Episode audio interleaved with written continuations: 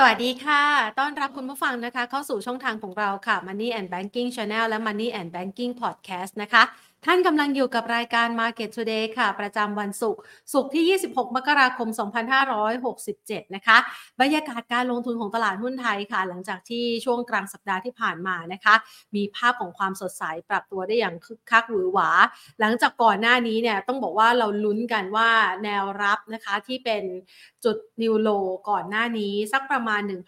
1,355 จุดเนี่ยจะรับไว้อยู่ไหมนะคะ สุดท้ายแล้วนะคะยังคงรับไว้อยู่แล้วก็ดีดกลับมาค่อนข้างจะแรงนะคะ แต่ภาพในลักษณะทางเทคนิคแบบนี้เนี่ยจริง ๆ มันก็เกิดขึ้นได้ แต่ถ้าหากว่าเรามองปัจจัยภายในประเทศเอง หลายคนอาจจะยังไม่ค่อยมีความเชื่อมั่น ต่อที่ทางการฟื้นตัวของเศรษฐกิจสักเท่าไหร่ ในขณะเดียวกันนะคะผลประกอบการรายกลุ่มอุตสาหกรรมที่ประกาศออกมาล่าสุด ในหลาย ๆ กลุ่มอุตสาหกรรมนั้นก็สะท้อนความอ่อนแอ หรือว่าการดำเนินงานที่ย่ำแย่ลงนะคะ ดังนั้นภาพดังกล่าวก็เลยยังทำให้ตลาดหุ้นไทยเนี่ยไม่สามารถปรับตัวได้อย่างคึกคักสดใส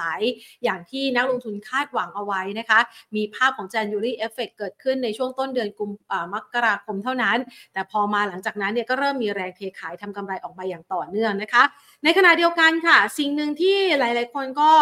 อาจจะรู้สึกกังวลใจนะคะเพราะว่าภาพดังกล่าวนี้เนี่ยยังคงเป็นภาพที่กดดันทำให้ตลาดหุ้นไทยเนี่ยยังคงไม่ค่อยมีความน่าสนใจ ในมุมมองของนักลงทุนต่างชาติด้วย เพราะว่าถ้าเราลองไปจับกระแสของฟันโฟต่างชาติเอง เราจะเห็นได้ว่าณปัจจุบันเนี่ยนักลงทุนต่างชาติก็ยังคงขายสุทธิในตลาดหุ้นไทยอย่างต่อเนื่องนะคะ เรามาดูภาพการลงทุนของตลาดไทยในครึ่งเช้าที่ผ่านมากันสักหน่อยค่ะ ช่วงของการที่ลงไปทดสอบใกล้ๆนิวโล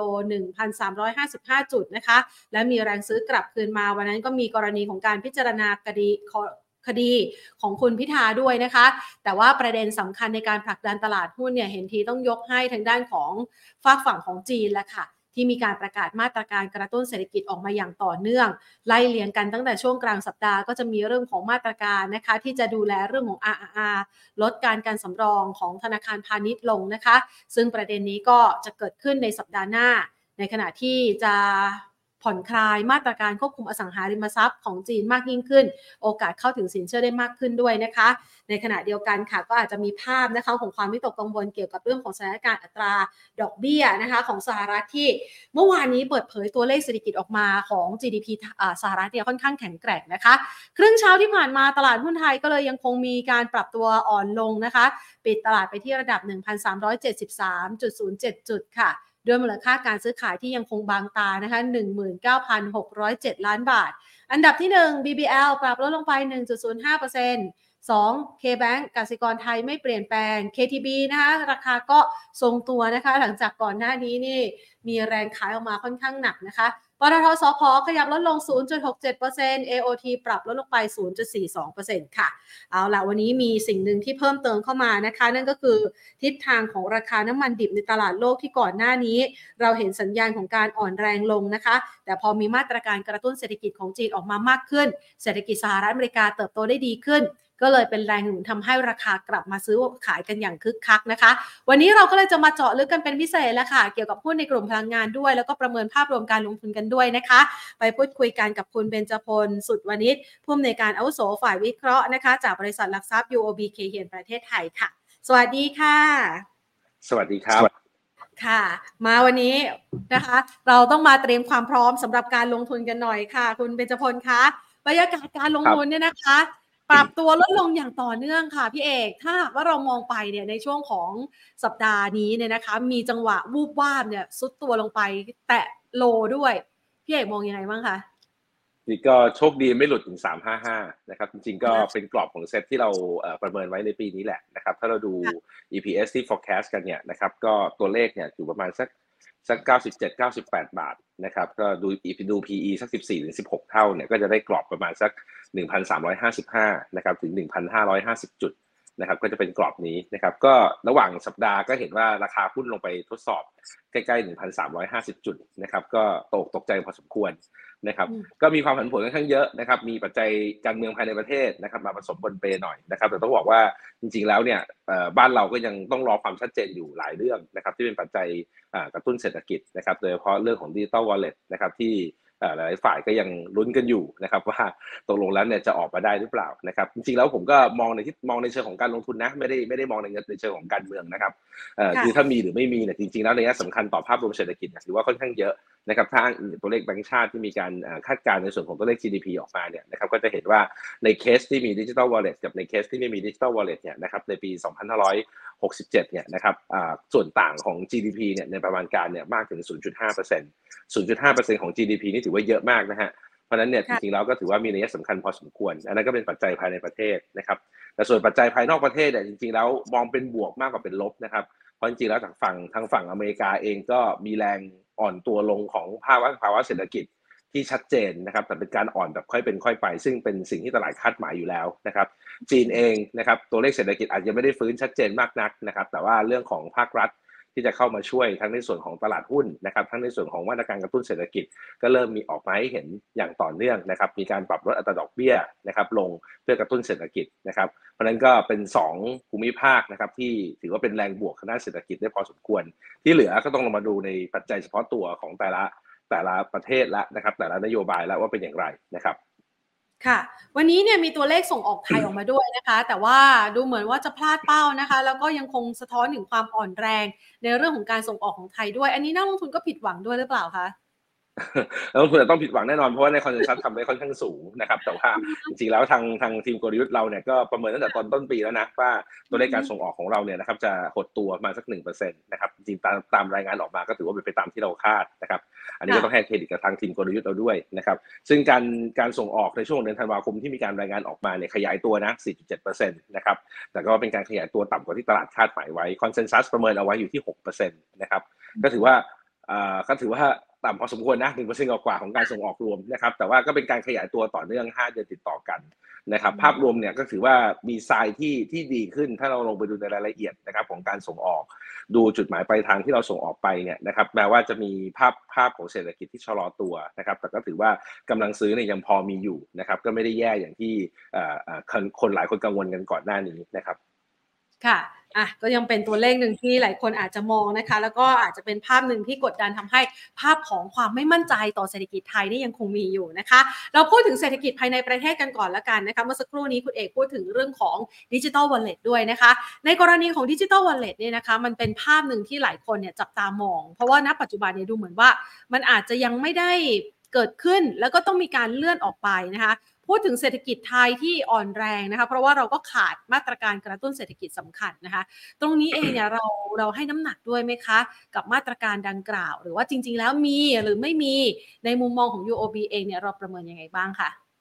โอ้ถือว่าให้น้ำหนักพอสมควรนะครับ ถ้าอ้างอิงตัวเลขแบงก์ชาตินะครับในกรณีที่มีไม่มีดิจิตอลวอลเล็ตเนี่ย เศรษฐกิจปีนี้คาดการขยายตัว 3.2%นะครับในกรณีที่มีดิจิตอลวอลเล็ตนะครับคาดการเศรษฐกิจจะขยายตัว 3.8%นะครับก็ถือว่า เป็นตัวเลขที่มีส่วนต่างประมาณ 0.5%อย่างที่เมื่อกี้ผมเรียนนะครับ ก็ถือว่าค่อนข้างจะมีนัยยะพอสมควรนะครับ แน่นอนว่าการมีเนี่ยนะครับการมีเรื่องของดิจิทัลวอลเล็ตคนอาจจะกังวลในภาพของระยะยาวนะครับเกี่ยวกับเรื่องของภาระหนี้ที่เพิ่มขึ้นนะครับภาระดอกเบี้ยจ่ายที่เพิ่มขึ้นนะครับแล้วก็อาจจะกังวลไปถึงเรื่องของการที่บริษัทอันดับจัดดับความน่าเชื่อถือหลาย ๆ ที่เนี่ยนะครับก็จับจ้องในเรื่องของการปรับปรับลดในส่วนของเอาลุกนะครับของภาพรวมเศรษฐกิจเราลงนะครับแต่ว่าแน่นอนว่าถ้ามีเนี่ยนะครับในระยะสั้นๆเนี่ยนะครับแรงกระตุ้นในเรื่องของกำลังซื้อเนี่ยน่าจะฟื้นตัวได้ค่อนข้างชัดเจนนะครับถ้าเราไปดูในส่วนของพวกของ private consumption หรือ private investment เนี่ยนะครับก็จะเห็นได้ว่า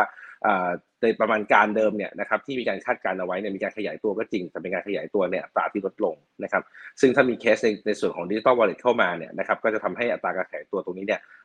ปรับตัวเพิ่มสูงขึ้นกว่าประมาณการเดิมนะครับซึ่งอันนี้มันก็แน่นอนว่าก็จะมาส่งผลบวกนะครับต่อหุ้นอุปโภคบริโภคภายในประเทศนะครับ ซึ่งก็ถือว่าเป็นเป็นหนึ่งหนึ่งหนึ่งหนึ่ง sector นะที่ยังสามารถประคองเซตในปีนี้ได้ เพราะปีนี้เนี่ยหวังค่อนข้างยากสำหรับ sector ใหญ่นะครับ เพราะว่าพลังงานเองก็ปีนี้ earning ก็อาจจะไม่ได้ ไม่ได้โตโดดเด่นเหมือนปีที่ผ่านมานะครับแบงก์เองประกาศผลประกอบการไตรมาสหนึ่งออกมาก็ตุปักตุเป๋พอสมควรนะครับแล้วก็มีการปรับ e a r n i n g ดาวเกรดกันลงเพาะมากพอสมควรนะครับในช่วงไตไตไตรมาสสี่ที่ผ่านมาที่มีการประกาศออกมานะครับก็ถือว่าอาจจะเป็น2 sector ใหญ่ที่อาจจะพึ่งการปรับตัวขึ้นของเซ็ตเนี่ยค่อนข้างยากนะครับต้องหวัง sector อื่นที่เข้ามาช่วยครับ ค่ะถ้าหากว่าเกิดขึ้นจริงเนี่ยนะคะ มันจะเป็นการตอกย้ำด้วยไหมคะคุณเอกเพราะว่าก่อนหน้านี้เนี่ยระบุบอกว่าถ้าดิจิทัลวอลเล็ตเกิดขึ้นได้เศรษฐกิจไทยต้องอยู่ในภาวะวิกฤต ซึ่งตัวเลขกระทรวงการคลังที่ออกมาล่าสุดในปีที่ผ่านมาเติบโตเพียงแค่ 1.8%แต่ทางด้านของท่านผู้ว่าแบงค์ชาติเองก็บอกว่าเออมันยังไม่วิกฤตนะ เรามองประเด็นเหล่านี้ยังไงบ้างอะคะโอ้ตอบค่อนข้างยากนะเรื่องนี้เซนซิทีฟพอสมควรค่ะ อันนี้มันเป็นมุมมองก็ไม่เชื่อมั่นด้วยใช่ไหมคะเอ่อเอ่อโอ้ตัวเลขทางการจะบอกไม่เชื่อมั่นนี่พูดยากนะพูดพูดอาจจะพูดลำบากนะเพราะว่าถ้าเพราะจะเป็นตัวเลขทางการเราคงต้องยึดเป็นเป็นหลักแหละนะครับ ส่วนส่วนในไส้ในจะเป็นอย่างไรเนี่ยผมว่าฐานข้อมูลของของทางด้านกรมเศรษฐกิจการคลังเอง หรือว่าฐานข้อมูลของทางแบงก์ชาติเองเนี่ยมันก็มีรายละเอียดที่อาจจะแตกต่างกันเล็กน้อยนะครับ ซึ่งอาจจะทำให้ตัวเลขเนี่ยมีการคาดเคลื่อนกันได้บ้างนะครับ ก็ไม่ผมว่าไม่ได้เกี่ยวกับ กับกับความน่าเชื่อถือนะ แต่ว่าถามว่าตัวเลขที่ออกมาเนี่ยถ้าเป็นเป็นอย่างนั้นจริงๆเนี่ยแล้วยังมีการขยายตัวอยู่เนี่ย ผมก็มองว่าจริง ๆ แล้วเศรษฐกิจก็ยังถือว่าไม่ได้วิกฤตนะคือถ้าคำว่าวิกฤตเนี่ยอาจจะต้องไปมองเศรษฐกิจที่มันมีการชะลอตัวลงอย่างชัดเจน มี GDP มี GDP ของการติดลบนะครับ หรือที่เราเคยจับสังเกตกันสมัยก่อนเนี่ยก็คือในเรื่องของการเกิด recession นะครับอาจจะตัวเลขติดลบ 2 ไตรมาสติดต่อกันนะครับอันนั้นอาจจะมองว่าเป็นเป็นเป็นภาพรวมของเศรษฐกิจที่อาจจะดูไม่ค่อยดีเท่าไหร่นะครับ อ่าผมใช้เกณฑ์ตรงนั้นละกันในการวัดว่าเศรษฐกิจเนี่ยจะจะจะดีหรือไม่ดีนะครับเอ่อถ้าออกมาจึงมีการขยายตัวได้นะครับตามที่ตัวเลขของภาครัฐรายงานเนี่ยผมก็ยังถือว่าอ่าตัวเลขเศรษฐกิจก็ยังยังไม่ได้แย่นะครับแล้วก็ตัวเลขแบงก์ชาติที่อ่าประมาณการออกมาเนี่ยก็ยังไม่ได้มีการ revise down ลงนะครับอ่าในปีหน้าก็ยังมองกรอบของการขยายตัวอยู่ที่ประมาณสักสามเปอร์เซ็นต์อยู่นะครับ consensus ก็ยังอิงประมาณสามเปอร์เซ็นต์บวกลบอยู่ครับ ค่ะอ่างั้นเรามาดูกันบ้างนนะคะ จากเศรษฐกิจไทยนะคะ ที่นักลงทุนอาจจะรู้สึกกังวลใจนะคะ ไปดูที่เศรษฐกิจสหรัฐดีกว่านะคะ อันนี้ก็กังวลใจเหมือนกันค่ะคุณเอกคะกรณีที่ความกังวลใจก็คือว่ามันอาจจะส่งผลทำให้ดอกเบี้ยสหรัฐที่เราคาดหวัง อยากจะให้ปรับลดลงเนี่ยมันอาจจะเนื่นนานออกไป เรามองอย่างนั้นด้วยหรือเปล่าคะโอ้เรื่องผมผมมองสองเรื่องนะตัวเลขของเศรษฐกิจที่ที่มีการรายงานออกมาเมื่อคืนเนี่ยก็ถือว่า เขาเรียกว่าอัตราการขยายตัวที่ที่ชะลอตัวลงนะครับก็ 3.3%แต่ก็ดีกว่าที่ market consensus คาดไว้ที่ 2%นะครับตัวเลขต้องบอกว่าสิ่งที่เราคาดหวังจากนี้ก็คือทางฝั่งจีนเนี่ยเราต้องคาดหวังให้เขาดีขึ้นสหรัฐเนี่ยเราต้องคาดหวังให้เขาแย่ลงแต่ฝั่งที่ดีขึ้นเนี่ยเร่งตัวได้นะครับ แต่ฝั่งที่แย่ลงเนี่ยไม่ต้องเร่งนะค่อยๆแย่อันนี้ถ้าภาพออกมาแบบนี้ผมถือว่าโอเค นะครับแล้วภาพมันก็เป็นลักษณะแบบนั้นนะครับ เพราะว่าไตรมาสสาม GDP ขยายตัว 4.9% year on year นะครับเข้ามาสู่ไตรมาส4เศรษฐกิจขยายตัว 3.3% year on year เป็นการขยายตัวเนี่ยตราที่ลดลง แต่เป็นการลดลงแบบค่อยเป็นค่อยไปนะครับ อันนี้ถือว่าเข้าแกลบนะครับของลักษณะดีดีหนึ่งประเภทหนึ่ง นะครับก็ถือว่ายังใช้ได้อยู่นะครับประกอบกับตัวของเงินเฟ้อนะครับของไตรมาสสี่ที่มีการรายงานออกมา ต้องบอกว่าตัวเลขที่รายงานออกมาเนี่ยเป็นตัวเลขประมาณการนะอเมริกาเนี่ยเขาจะมีการประกาศมาสามครั้งนะครับมี advance actual แล้วก็ revise นะครับที่มีการประกาศมาเมื่อคืนนี้เป็นการประกาศประมาณการครั้งที่1นะครับหรือ advance ออกมาก่อนนะครับรอบแรกของ GDP ก็ 3.3%นะครับในส่วนของ core inflation นะครับประกาศออกมา 3.2%นะครับก็ถือว่าลดลงพอสมลดลงพอสมควรนะครับก็ก็เป็นภาพที่ค่อนข้างดีเศรษฐกิจยังขยายตัวอยู่นะครับเงินเฟ้อมีแนวโน้มของการปรับตัวลดลง เทรนลักษณะแบบนี้เนี่ยจะสะท้อนได้ว่าตัวของผลประกอบการในช่วง 2-3 ไตรมาสข้างหน้าของสหรัฐอเมริกาเนี่ยยังดูดีอยู่นะครับแต่อาจจะเป็นการดูดีที่แบบอาจจะลดลงจากในช่วงปี 2566 ที่ผ่านมานะครับก็ถือว่าก็ถือว่า ยังอยู่ในเกณฑ์ที่ที่รับได้นะครับสำหรับการประกาศตัวเลขล่าสุดออกมาอย่างไรก็ตามติดตามนะครับคืนนี้จะมีการรายงานในส่วนของอ่าคอ PCE ออกมาอีกรอบหนึ่งนะครับอของทางกระทรวงพาณิชย์นะครับ ก็ตัวเลขคาดการณ์เนี่ยก็จะเป็นตัวเลขที่ออกมาจะชะลอตัวลงจาก เมื่อเมื่อเดือนที่แล้วนะครับเมื่อเดือนพฤศจิกายนนะครับก็ตัวของ Core PC ก็น่าจะลงมาอยู่ที่มาสักสามเปอร์เซ็นต์ year on year นะครับถ้าตัวเลขออกมาเป็นแบบนี้เนี่ยก็ยังถือว่าเบาใจได้นะ แล้วก็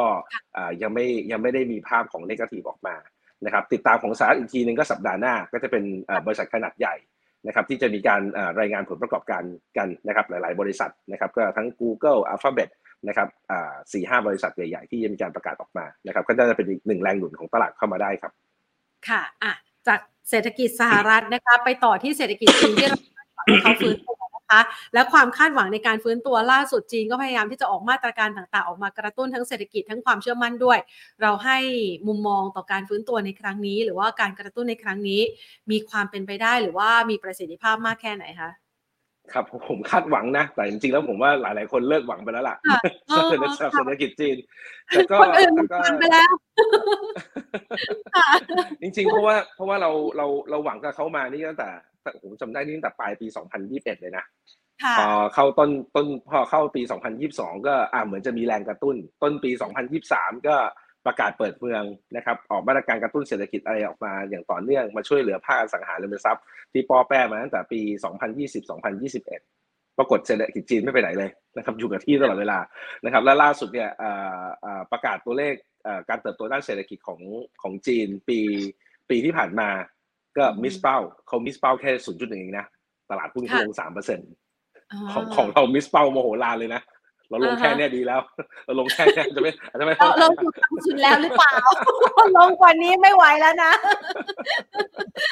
แต่แต่อาจแต่อาจจะลงแต่อาจอาจจะลงมาเยอะก่อนหน้านี้แล้วด้วยนะครับ ก็เลยอ่าก็เลยไม่ค่ะไม่ไม่ลงไปมากกว่านี้นะครับ จริงๆแล้วก็เมื่อสองวันก่อนก็มีแท่งเขียวมาช่วยนะ ก็ยังเหลืออ่ารันเวย์ให้ลงอีกได้พอสมควรสำหรับสัปดาห์หน้านะครับ แต่กลับมาที่เศรษฐกิจจีน แม้แม้ว่าค่ะเราจะไม่ได้ยังแม้แม้ว่าเราจะอาจจะผิดหวังกับเขามามาพอสมควรนะครับ แต่การดำเนินนโยบายอะไรก็แล้วแต่เนี่ยของทางจีนเนี่ยก็ยังยังมุ่งไปในทางกระตุ้นเศรษฐกิจอยู่ ซึ่งอันเนี้ยจะพอยังพอคาดหวังได้นะครับอ่าภาพรวมเศรษฐกิจใหญ่เนี่ยอาจต้องไปดูเป็นราย sector นะครับแต่ต้องยอมรับนะว่าทุกครั้งที่มีการออกอ่ามาตรการกระตุ้นเศรษฐกิจของจีนออกมาเนี่ยหุ้นในกลุ่มที่เป็นอ่าหุ้นไทยที่ related จีนเนี่ย นะครับค่ะ packaging เอง petrochemical เองนะครับก็ปรับตัวเพิ่มสูงขึ้นได้ เรายังสามารถเล่นเก็งกำไรตามกรอบพวกนี้ได้นะครับหรือแม้กระทั่งหุ้นในกลุ่มท่องเที่ยวเองนะครับอ่าอ่าล่าสุดอ่าทางรัฐมนตรีอ่าทางทางรัฐมนตรีเกี่ยวกับเรื่องของการท่องเที่ยวเนี่ยของจีนเนี่ยมาเยือนไทยเนี่ยนะครับก็อ่ามีข้อตกลงในเรื่องของการฟรีวีซ่าของทั้งสองประเทศเนี่ยนะครับก็ถือว่าเป็น sentiment เชิงบวกอ่า กับหุ้นในกลุ่มที่เกี่ยวกับการท่องเที่ยวได้พอสมควรนะครับซึ่งเมื่อวานนี้เราก็เห็นละว่าอ่าหุ้นในกลุ่มที่เกี่ยวกับการท่องเที่ยวไม่ว่าจะเป็นโรงแรมสายการบินโดยโดยเฉพาะตัวของ AAV นะ ซึ่งจริงๆแล้วสายการบินก็เหลือ list อยู่เจ้าเดียวแล้วมั้งกับ BA สองเจ้า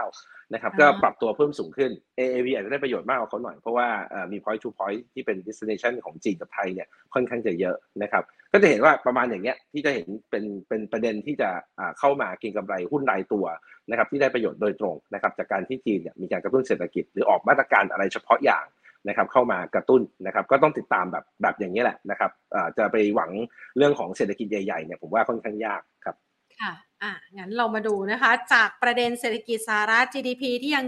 เติบโตดีนะคะ คือชะลอตัวแบบค่อยๆเป็น ค่อยๆไป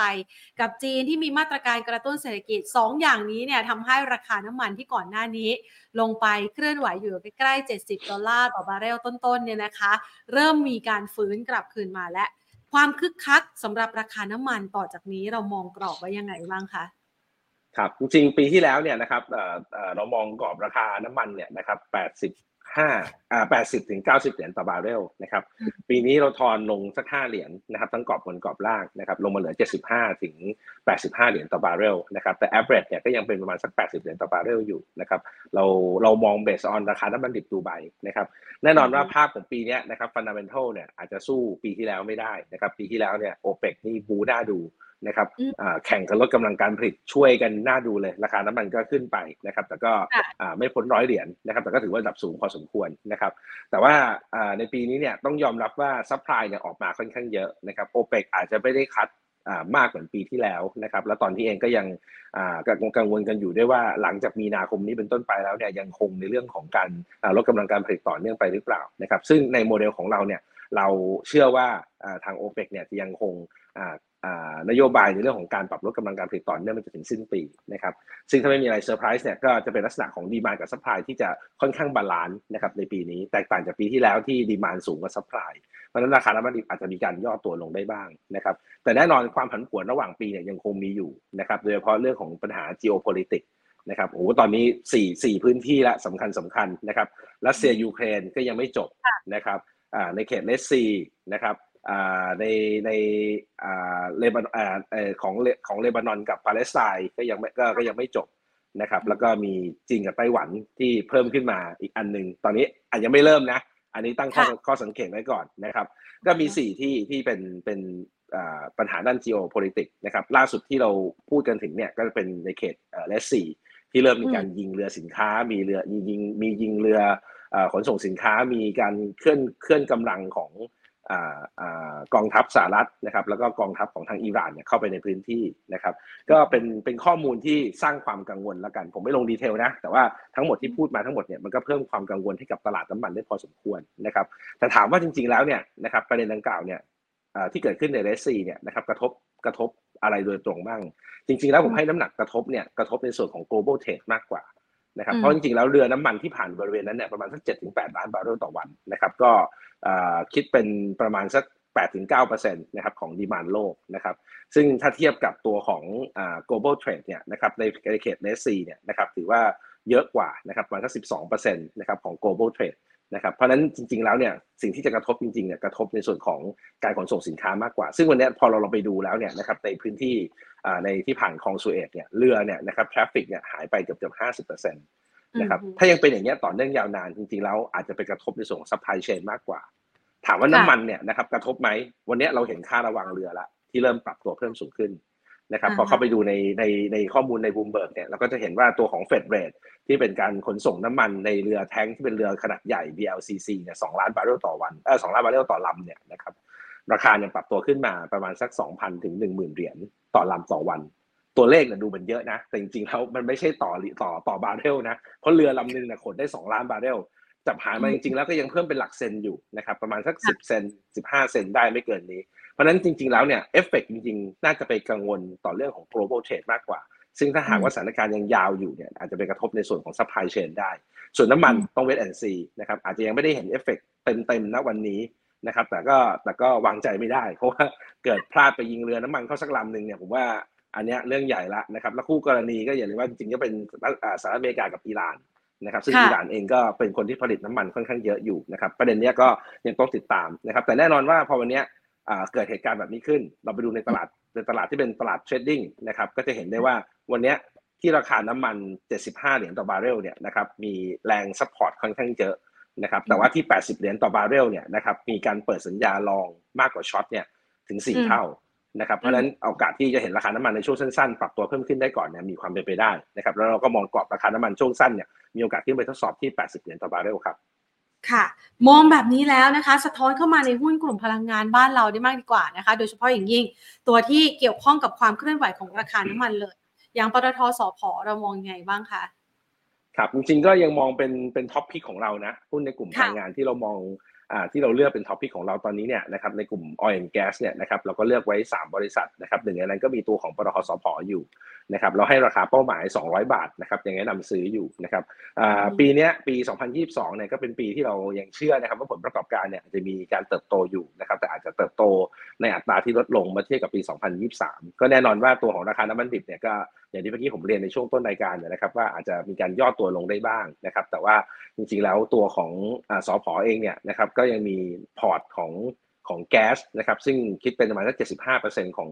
รายได้รวมทั้งหมดเนี่ยนะครับก็ยังสามารถประคอง port ไปได้นะครับแล้วก็ในปีนี้จะเป็นปีที่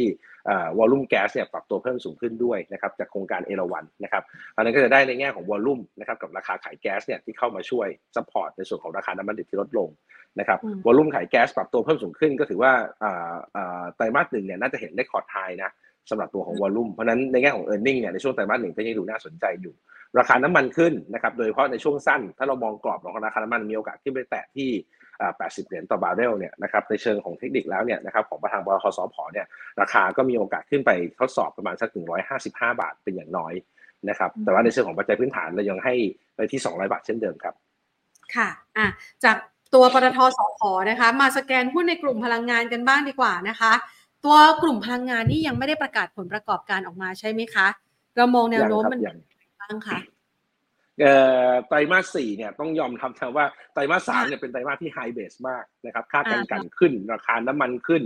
นะครับเพราะฉะนั้นเนี่ยก็จะมี operation ที่ดีมี stock gain ที่ค่อนข้างจะเยอะ นะครับไตรมาส4สวนทางหมดนะครับราคาน้ำมันลงมี stock loss นะครับค่าการกลั่นปรับตัวลดลงนะครับก็แน่นอน operation ก็คงลดลงไปด้วยนะครับทางฝั่ง petrochem อันนี้หนักเลยนะครับspread ไม่ไปไหนเลยนะครับยังยังต่ำเตี้ยเรี่ยดินอยู่เหมือนเดิมนะครับเพราะฉะนั้น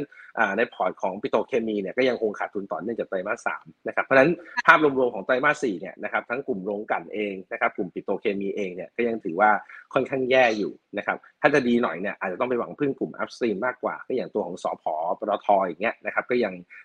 ผมยังเชื่อว่าตัวของผลประกอบการเนี่ยก็ยังรายงานออกมามีมีมีการเติบโตที่ดีนะครับสำหรับตัวของปตทและปตทสพนะครับค่ะอะ จากตัวปตทปตทสพนะคะ ในกลุ่มนี้แล้วนะคะ ขยับไปยังกลุ่มอื่นๆบ้างนะคะ อย่างไฟฟ้าหรือว่าความน่าสนใจที่เขาอาจจะเติบโตได้กำไรดีเนี่ยเรามองยังไงบ้างอะคะ ครับจริงๆก็เป็นเป็นหุ้นดาวดับนะในปี 2023 แต่ก็น่าจะน่าจะน่าจะดีขึ้นนะครับ แล้วก็จริงๆแล้วผมผมค่อนข้างให้น้ำหนักเลยนะสำหรับหุ้นในกลุ่มไฟฟ้าในปี 2024 นะครับแม้ว่าผ่านมาละหนึ่งเดือน ราคาหุ้นอาจจะยังไม่ค่อย perform เท่าไหร่นะครับ อาจจะเป็นภาพรวมของตลาดมากกว่า แต่ว่าในแง่ของ performance เนี่ยผมยังเชื่อนะ ว่าในหุ้นในกลุ่มนี้ปีนี้น่าจะน่าจะเติบโตโดดเด่นนะครับหนึ่งตัวค่า FT เนี่ยในปีนี้ ไม่ได้ลงแน่ๆนะครับ เพราะว่า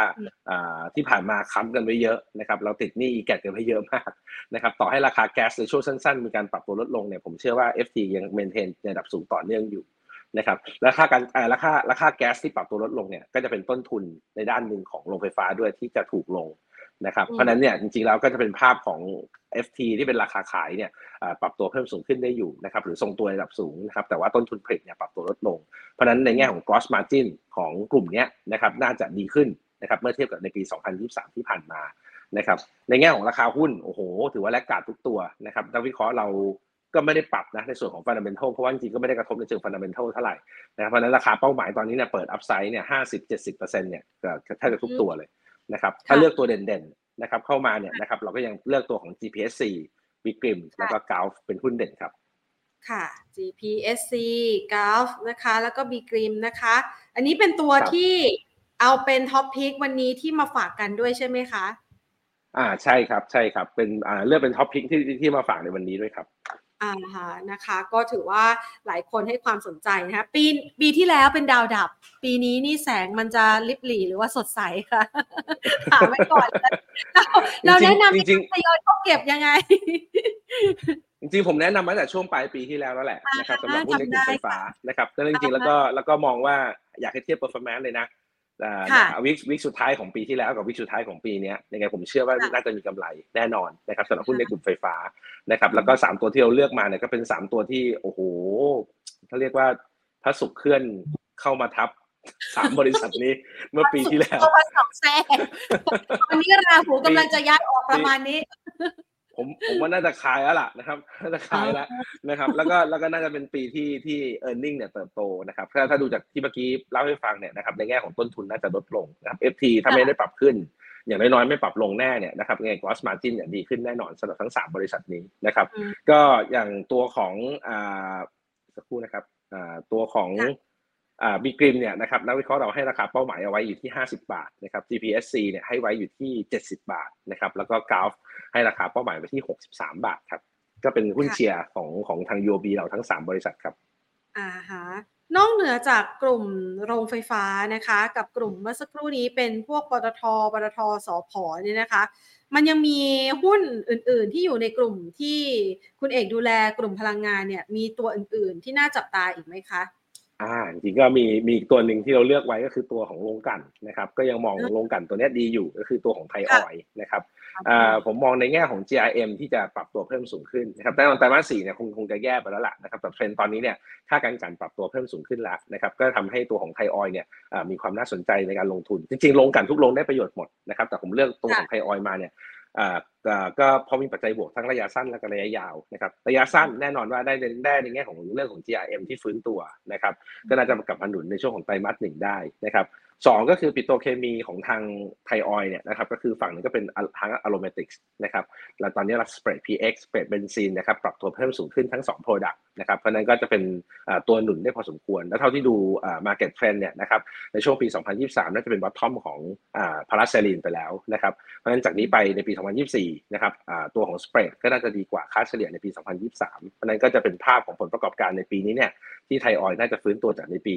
2023 ที่ผ่านมานะครับในแง่ของ core earning นะ ถ้าดู net profit เนี่ยจะลงลงอยู่เพราะว่าปีที่แล้วมีกำไรพิเศษค่อนข้างเยอะนะครับแต่ถ้าดูเฉพาะ core earning อย่างเดียวที่ไม่รวม extra item เนี่ยนะครับ ยังไงเนี่ยปรับตัวดีขึ้นนะครับเมื่อเทียบ year on year แน่นอนนะครับไม่ได้ดีเฉพาะปีนี้นะครับอย่างว่ามีปัจจัยบวกระยะสั้นนะครับจากค่าการกันที่เพิ่มขึ้น 2 ก็คือ call call profit ในปี 2024 ที่ดูดีขึ้นด้วยนะครับปัจจัยในระยะยาวก็ยังดีก็ยังดีต่อเนื่องนะครับจากโครงการ CFP นะครับจะเริ่มในปี 2025 นะครับอ่า product yield ดีขึ้นนะครับถ้าเทียบ GRM ณวันนี้เนี่ยนะครับก็น่าจะ improve ได้ประมาณ2-4 เหรียญนะครับถ้าเบสถ้า based on GRM สิงคโปร์นะครับ อีกด้านหนึ่งก็คือในแง่ของกำลังการผลิตนะครับน่าจะปรับตัวเพิ่มสูงขึ้นได้อีก 30%จาก 275,000 บาร์เรลต่อวันเป็น400,000 บาร์เรลต่อวันนะครับก็จะเป็นจะเป็นปัจจัยที่หนุนตัวของไทยออยนะครับทั้งระยะสั้นและก็ระยะยาวนะครับและในราคาตรงนี้เนี่ยก็ถือว่าไม่ได้แพงนะ เพราะว่าเทรดกัน PE ประมาณสัก 0.8อ่า P อ่า P book ที่ 0.8 เท่านะครับก็ถือว่าไม่ได้สูงนะครับก็ยังต่ำบุกอยู่พอสมควรนะครับก็ถือว่าเป็นอีกตัวหนึ่งที่น่าสนใจนะครับเราให้คำแนะนำซื้อนะครับแล้วก็ให้ราคาเป้าหมาย 68 บาทนะครับ ค่ะ คุณผู้ชมบอกว่าสนใจตัว GPSC ถ้าหากว่าอยากจะขอแนวรับมองไว้สักประมาณเท่าไหร่คะ ได้ครับ เดี๋ยวดูให้นะครับแป๊บนึงนะครับ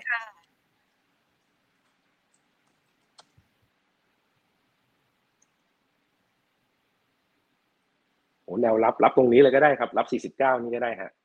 49 หรือ 48.25 นะครับค่ะแล้วก็แนวต้านต้านแรกเนี่ย 52 บาท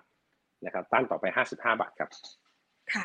สอบถามนะคะเกี่ยวกับตัวปตทหน่อยนะคะ เพราะว่าก่อนหน้านี้เนี่ยมันมีประเด็นกดดันใช่ไหมคะ กรณีที่เข้าไปดูแลเรื่องของราคา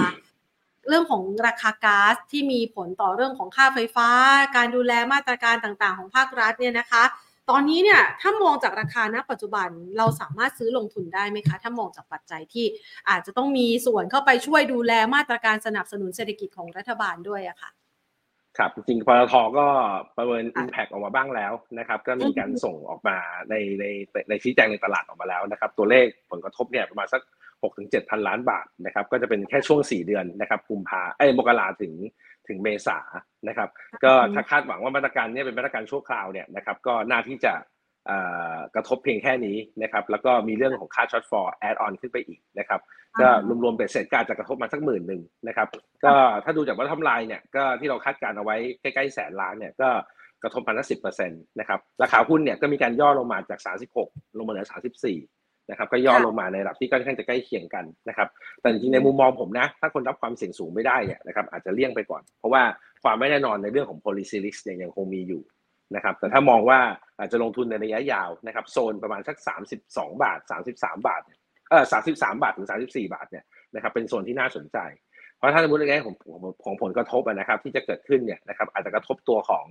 เงินปันผลบ้างนะครับแต่ว่าผมประเมินบน projection เดิมเนี่ยนะครับเงินปันผลสองบาทต่อปีเนี่ยอาจจะเหลือมาสักหนึ่งบาทแปดสิบนะครับซึ่งก็จะให้ยิวเนี่ยประมาณสักห้าจุดสองถึงห้าจุดห้าเปอร์เซ็นต์ นะครับก็ยังถือว่าเป็นยิวที่ค่อนข้างจะสูงนะสำหรับหุ้นใหญ่นะครับ ก็อาจจะรอให้ย่อลงมาอีกสักนิดหนึ่งนะครับ ค่อยเข้าไปรับ แต่สำหรับคนที่ความรับความเสี่ยงสูงไม่ได้เนี่ยอันเนี้ยผมต้องตผมต้องย้ำก่อนนะครับว่ามันมีเรื่องของ policy risk เข้ามาเกี่ยวข้องนะครับ เพราะฉะนั้นก็อาจจะถ้าความเสี่ยงสูงไม่ได้ก็อาจจะต้องต้องเลี่ยงไปก่อนนะครับค่ะ อย่างในกลุ่มพลังงานเนี่ยนะคะพอพูดถึงเรื่องของหุ้นปันผลนะคะ มันมีตัวอื่นๆที่น่าสนใจ อาจจะใช้จังหวะวูบวาบหวั่นไหวในช่วงเวลานี้เนี่ย หรือว่าอาจจะมีโอกาสนะคะ อาจจะไป อมองแง่ร้ายสมมติมันมีนิวโลอย่างเงี้ยนะคะ โอกาสในการเก็บหุ้นปันผลในกลุ่มพลังงานพอมีบ้างไหมคะจริงๆ ถ้าปันผลเนี่ยของกลุ่มพลังงานอาจจะไม่ได้เด่นเท่ากลุ่มอื่นนะ แต่ถ้าสมมติจะเลือกในกลุ่มพลังงานเนี่ยผมก็ต้องโฟกัสไปที่หุ้นในกลุ่มไฟฟ้ามากกว่านะครับถ้าเลือกไฟฟ้าสักตัวหนึ่งเนี่ยครับที่ให้ผลตอบแทนจากเงินปันผลสูงๆเนี่ยอาจจะต้องไปมองตัวของ EGCO นะครับตัวของเดี๋ยวสักครู่นะครับ EGCO หรือว่าบ้านปูพาวเวอร์นะครับที่ที่ให้ผลตอบแทนจากเงินปันผลประมาณ 5-6%ต่อปี อย่างเงี้ยน่าน่าน่าสนใจมากกว่านะครับอ๋อค่ะ ส่วนใหญ่แล้วเนี่ยเวลาที่เราดูหุ้นในกลุ่มพลังงานแบบนี้เราเราเทียบยังไงอะคะ ปันผลกับแนวโน้มราคา มันมันมันมีคำแนะนำยังไงบ้างคะคุณเอกให้กับนักลงทุนค่ะ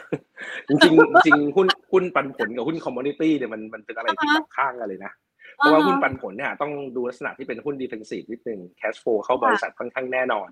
นะครับแล้วก็ธุรกิจมีความผันผวนน้อย นะครับซึ่งอันเนี้ยจริงๆแล้วไม่ไม่เหมาะกับกลุ่มพลังงานเลยต้องพูดตรงๆนะไม่ได้เหมาะเลย ต่อให้ไฟฟ้าก็เหมือนกันไฟฟ้าก็ยังมีความผันผวนอยู่ เพราะอย่างอะถ้าโรงไฟฟ้าขนาดใหญ่เนี่ยอย่าง EGCO ราชบุรีเนี่ยความผันผวนอาจจะน้อยเพราะพอร์ต IPP เขาเยอะอย่าง GULF เองเนี่ยนะครับโรงโรงไฟฟ้าใหม่ๆที่ขึ้นก็เป็น IPP อย่างเงี้ยความเสี่ยงจะเริ่มน้อยความผันผวนในในแง่ของผลประกอบการจะเริ่มน้อยนะครับแต่ถ้าเป็นโรงไฟฟ้าที่เป็น SPP นะครับมีสัดส่วนขายไฟให้อุตสาหกรรมเยอะๆ นะครับอ้างอิงรายได้จาก FT เนี่ยความผันผวนยังคงมีอยู่นะครับเพราะนั้นถ้าเขาจ่ายเงินปันผลสูงๆเนี่ยบางทียังมีความเสี่ยงต่อความผันผวนด้านราคานะครับถ้าอิงเข้าไปที่กลุ่มหลักไม่ว่าจะเป็น oil and gas refinery ปิโตรเคมโอ้ commodity ล้วนๆเลยนะครับเพราะฉะนั้นจริงๆแล้วก็หวังหวังในแง่ของเงินปันผลค่อนข้างยาก เพราะว่าเงินปันผลที่ได้มาอ่าห้าหกเปอร์เซ็นเนี่ยบางทีมันไม่คุ้มกับ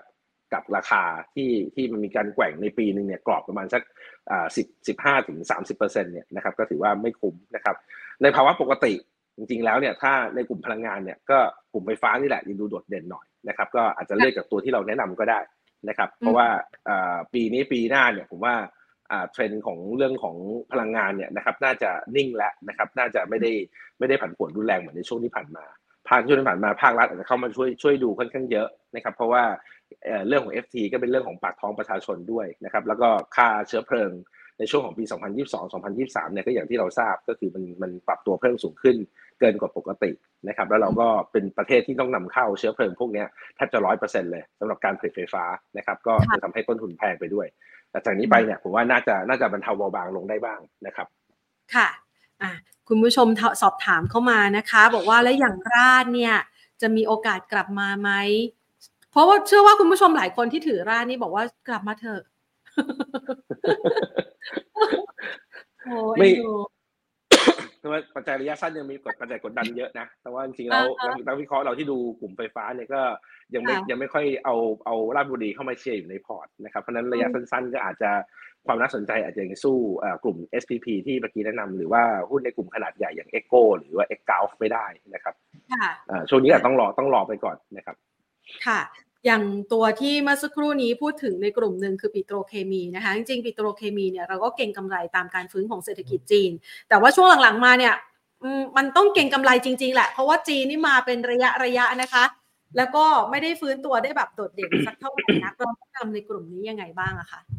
หุ้นหุ้นที่ related จีนเนี่ยนะครับจะมีอ่า packaging มีท่องเที่ยวนะครับมีโรงแรมสายการบินนะครับ แล้วก็ petrochem นะครับในสี่กลุ่มเนี้ย petrochem เนี่ย ผมผมให้แย่สุดนะผมให้แย่สุดนะครับ ถ้า related จีนเนี่ยนะครับสายการบินกับโรงแรมเนี่ยอาจจะมาก่อนนะครับ packaging ตามมานะครับ แล้วก็ petrochem เนี่ยผมอาจจะให้ท้ายสุดนะครับ เพราะว่าอะไรเพราะว่าจริงๆแล้วถ้าเศรษฐกิจจีนฟื้นเนี่ย petrochem อาจจะฟื้นด้วยแหละนะครับ demand อาจจะมาได้นะครับ แต่ความเสี่ยงด้านหนึ่งของ petrochem เนี่ยจริงๆมันมีเรื่องของ supply ด้วย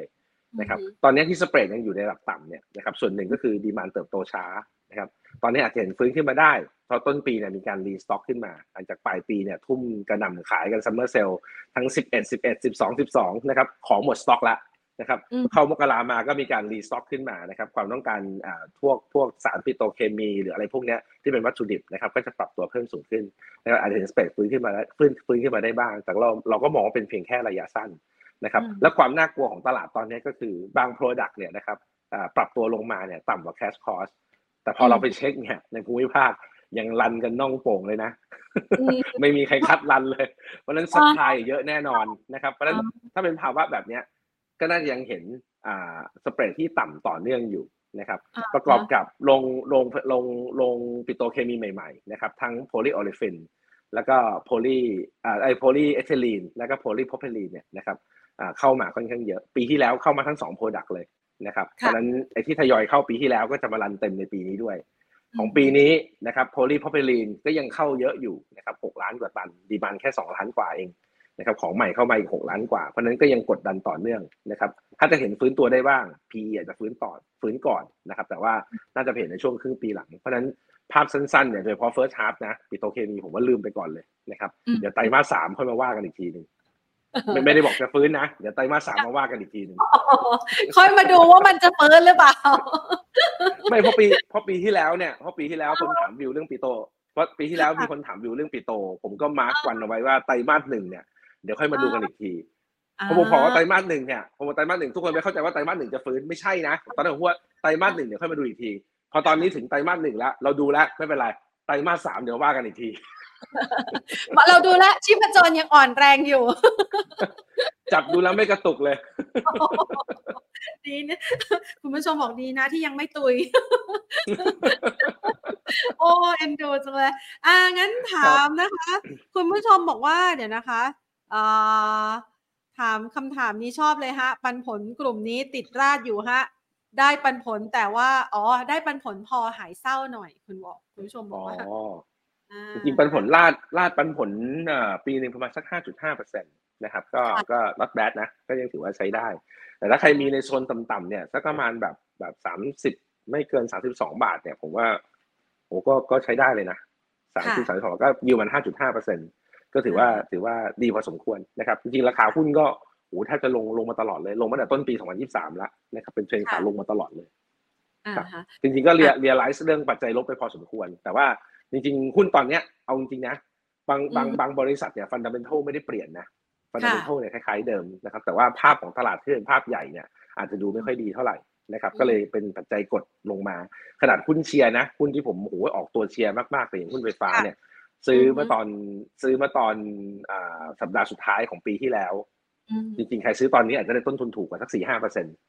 นะครับจริงๆแล้ว fundamental ไม่ได้เปลี่ยนเลยนะ fundamental ยังเหมือนเดิมเลย แล้วผมก็ค่อนข้างค่ะเชื่อด้วยว่า เดี๋ยว earning ประกาศเนี่ยราคาน่าจะตอบรับเชิงบวกได้นะครับสำหรับอ่าฮะหุ้นในกลุ่มไฟฟ้าครับแต่ว่าสภาพคล่องมันหายไปจริงๆนะคะ อันนี้อยู่ในครับกลุ่มที่คุณเอกดูแลด้วยไหมคะซัสโกเนี่ยค่ะอ่า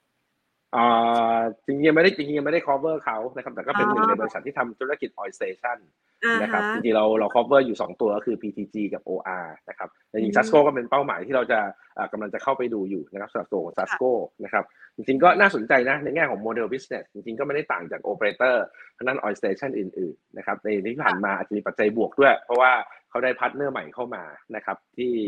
ที่เป็น partner ที่แข็งแกร่งจากจีนก็คือคือคือบริษัทตัวของ Sinopec นะครับอืมเข้ามาช่วยขยายในส่วนของสถานีบริการน้ำมัน แล้วก็น่าจะมีแผนอ่าในเรื่องของการทำธุรกิจ non-oil ในระยะยาวเนี่ยอีกอีกอีกค่อนข้างจะเยอะนะครับใน pipeline นะครับราคาหุ้นนะครับก็ถือว่าโอ้โหปีนี้เปิดปีมา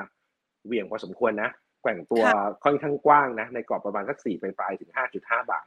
นะครับค่ะถ้าลงมาในโซนประมาณสักเนี่ยอ่าสี่จุดสี่จุดสอง หกอืมฮึสี่จุดสองแปดเนี่ยผมว่าก็เป็นแนวรับที่ดีนะครับ แล้วก็อ่าขึ้นไปเล่นในกรอบบนที่ใกล้ๆกับไฮเดิมที่ห้าจุดห้าบาทได้ครับ ค่ะ สอบถามนะคะ ทิ้งท้ายนะคะสำหรับวันนี้ก็คือว่าช่วงนี้เนี่ยบรรยากาศการลงทุนมันยังไม่ค่อยสู้ดี เพราะเรากำลังลุ้นอยู่ว่าระดับ new low ที่ทำไว้เนี่ยหนึ่งสามห้าห้าเนี่ยรับตลาดหุ้นไทยอยู่หรือเปล่า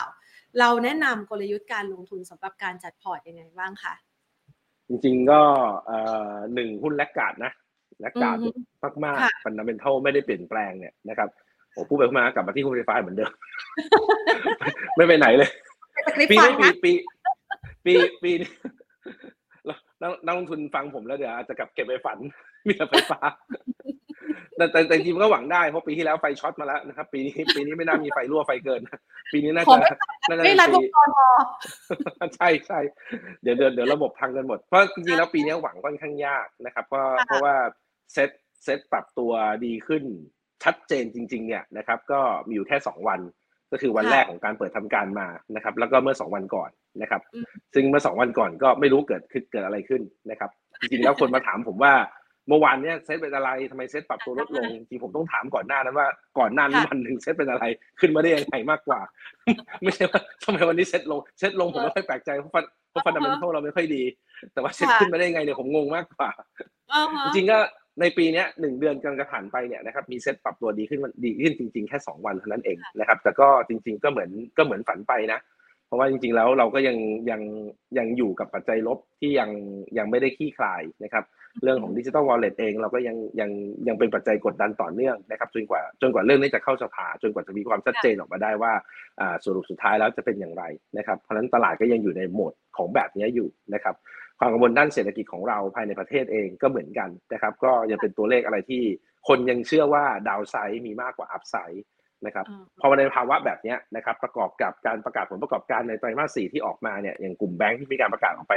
เอ่อก่อนหน้านี้แล้วเนี่ยโทนออกมาค่อนข้าง negative นะครับอาจจะมี positive บางธนาคารนะครับแต่ว่าภาพใหญ่ๆภาพรวมๆแล้วเนี่ยนะครับก็จะเห็นภาพได้ว่าปีเนี้ย growth loan growth เนี่ยอาจจะไม่ได้โดดเด่นนะครับอืมอาจจะเรื่องเป็นการพูดกันเรื่องเรื่องของ asset quality มากกว่า เพราะฉะนั้นแบงก์ตั้งรับแล้วนัดชัดเจนนะครับอ่าพลังงาน ฐานของราคาไม่ว่าจะเป็นแก๊สถ่านหินน้ำมันปีที่แล้วสูงมากนะครับค่ะปีนี้ก็น่าจะปรับตัวลดลง เพราะฉะนั้นก็กระทบในส่วนของ e a r n i n g ในกลุ่มพลังงานก็ชัดเจนสองเซกเตอร์ใหญ่ๆเนี่ยหายไปแล้วนะครับของตลาดเพราะฉะนั้นแรงดันเนี่ยอาจจะไม่ได้สูงมากนะครับเพราะฉะนั้นถ้าดู e a r n i n g เนี่ยนะครับผมอาจจะให้ดูสถิติย้อนหลังด้วยนะครับตอนนี้ถ้าใครไปเปิด Bloomberg อาจจะเห็นตัวเลข forecast 98 ร้อยหนึ่งอ่าฮะดิสคาวลงซะหน่อยนะครับเพราะว่าในช่วง 10-20 ปีที่ผ่านมาเนี่ย EPS ที่เราคาดการณ์กันตอนต้นปีเนี่ยสุดท้ายจบปีเนี่ยมันมีค่า discount rate ประมาณสัก7-10%ต้นปีไม่มีใครมองลงหรอกนะครับเพราะว่าจริงๆใครทำประมาณการปีต่อไปเนี่ยส่วนใหญ่ทำประมาณการเพิ่มขึ้นหมดแหละนะครับอ่าฮะเพราะฉะนั้นโลกสวยทุกคนตอนต้นปีนะครับแต่เดี๋ยวพอปลายปีก็จะรู้เองโลกมันจะช้ำเลือดช้ำหนองหน่อยนะครับอืมก็ discount ลงสักนิดหนึ่งนะครับดูกรอบค่ะสัก 92 95 อย่างเงี้ยนะครับแล้วก็ดู PE ที่เหมาะสมสัก 15 16 เท่า ผมว่าคนก็จะเห็นภาพค่อนข้างชัดว่าเซตที่เหมาะสมเนี่ยนะครับอาจจะเห็นสัก ประมาณสักพันสี่ห้าสิบถึงพันห้านะครับแต่อาจจะเป็นเป็นเป้าที่เราดูย่อมย่อมๆไว้ก่อนนะครับ ว่าน่าจะเป็นไปได้นะครับ ส่วนที่เหลือถ้ามันไม่ได้มีปัจจัยลบเพิ่มเติม ก็รอเพียงแค่ปัจจัยบวกเข้ามาสปอร์ตอืมตลาด ซึ่งเราเชื่อว่าครึ่งหลังน่าจะดีกว่าครึ่งแรกนะสำหรับตลาดหุ้นไทยนะครับอ่าแต่ก็ระหว่างทางก็จะอย่างที่บอกครับปีนี้ก็เหนื่อยหน่อยนี่ยังไม่อืมพูดถึงเรื่องหุ้นกู้เลยนะหุ้นกู้ปีนี้นี่เยอะเลยนะ หลายเดี๋ยวซีท้อรีส์แท้เลย เลยนะเดี๋ยวขอแทนเปิดปีมาก็เบอร์ใหญ่เลยแต่ละเบอร์ ก็อ๋อก็ฝ่าฝ่าฟันไปด้วยกันนะครับ แต่ว่าค่ะจริง ๆ แล้วถ้าเราเลือกหุ้นเนี่ยนะครับ ก็หนึ่งแลกกาดสองยังมียังมีดีเวเดนอยู่นะครับ ฝากสามเนี่ยก็อาจจะต้องฝากเข้าไปดูในส่วนของ cash flow ของบริษัทด้วยนะครับ เพราะว่าที่ผ่านมาบริษัทยักษ์ยักษ์ใหญ่หลายๆเจ้าล้มล้มๆเนี่ยจริงๆแล้วแผลที่เราเห็นมาก่อนหน้าที่เขาจะล้มเนี่ยก็คือ cash flow นะครับค่ะค่อนข้างจะชัดนะครับอ่าถ้า cash flow เขาแข็งแรงนะครับ มี กระแสเงินสดเข้าบริษัทที่เป็น cash item จริง ๆ นะ ผมว่าค่ะบริษัทพวกนี้อยู่ได้นะครับ แล้วถ้าเราถือเขาไปยาวๆเนี่ยโอกาสจะขาดทุนเนี่ยค่อนข้างน้อย เล่นสั้นอาจต้องเลี่ยงไปก่อนนะครับ เพราะว่าไม่ไหวจริงๆกับตลาดนะครับ ค่ะอ่าถ้าไม่แน่จริงก็อย่าเพิ่งไปหาจังหวะสวนเล่นสั้นนะคะ มันอาจจะได้ไม่คุ้มเสียนะคะอะวันนี้นะคะ เดี๋ยวไว้ให้ทีมงานของเรานะคะ ติดต่อไปให้คุณเอกช่วยมา พาคุณผู้ชมผ่านความท้าทายในรอบถัดๆไปพร้อมๆกันนะคะครับผมขอบคุณมากเลยนะคะมาหาไอเดียเลือกหุ้นและกาดให้กับเรากันด้วยนะคะ ในกลุ่มไฟฟ้านะคะ ขอบพระคุณค่ะ ครับ สวัสดีครับ